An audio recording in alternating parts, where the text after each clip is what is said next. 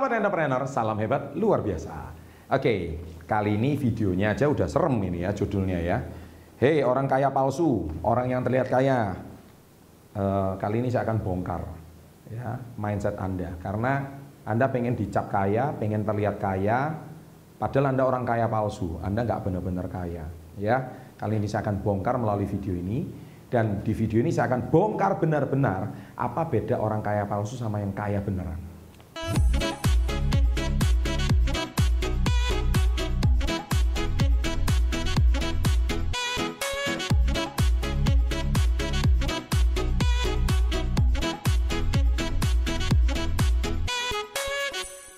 Anda pasti kenal dengan artis yang namanya Johnny Depp, ya atau Johnny Depp.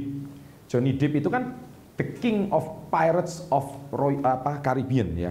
Jadi beliau itu betul-betul Pirates of Caribbean jadi bintang film lama. Kalau dulu waktu muda remajanya itu ada 21 Jump Street dan sebagainya. Anda juga bisa lihat. Itu adalah artis Hollywood yang penghasilannya jutaan US dollar. Wow.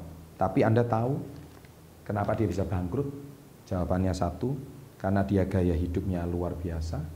Kalau dia shopping belanja itu kadang-kadang nggak dipikir, ya sehingga kartu kreditnya di mana-mana, setiap hari belanja itu borosnya minta ampun, dan akhirnya setiap hari minum-minum, membeli barang-barang yang nggak ada nilainya, dan akhirnya dia terjerat utang di mana-mana dan akhirnya jatuh bangkrut dan miskin.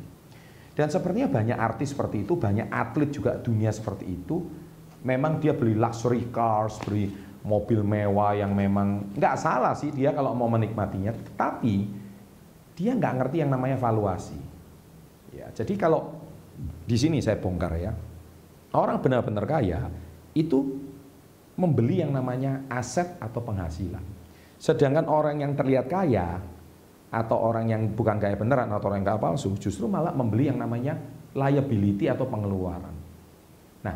Hari ini, kalau Anda beli jam, pastikan jam tangan mewah boleh nggak? Boleh, tapi ada nilai investasinya.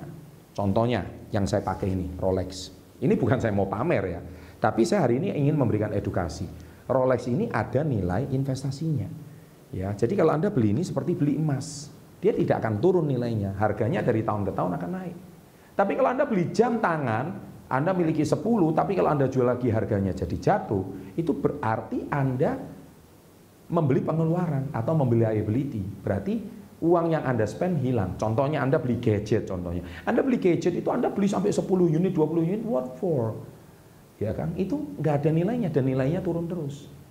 Nah, jadi contohnya lagi, boleh nggak beli saya beli luxury cars, uh, mobil mewah? Boleh, yang limited edition. Nah, ini saya belajar dari Bang Ahmad Saroni, sahabat saya ya, presidennya BCI. Kemarin Anda lihat silakan kontennya Beliau mengajarkan pada saya kalau beli luxury cars itu boleh, tapi limited edition nilainya semakin naik. Ternyata jam tangan juga sama. Pastikan beli yang limited edition nilainya semakin naik.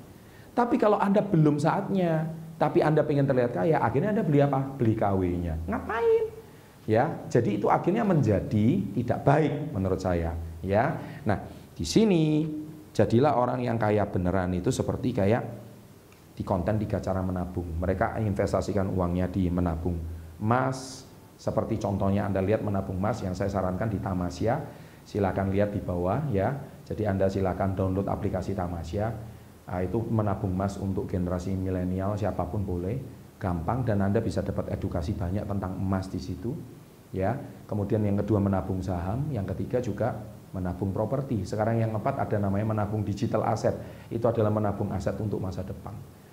Memang terlihat tidak kelihatan langsung, tetapi sebenarnya aset Anda nilainya semakin tambah lama tambah tinggi.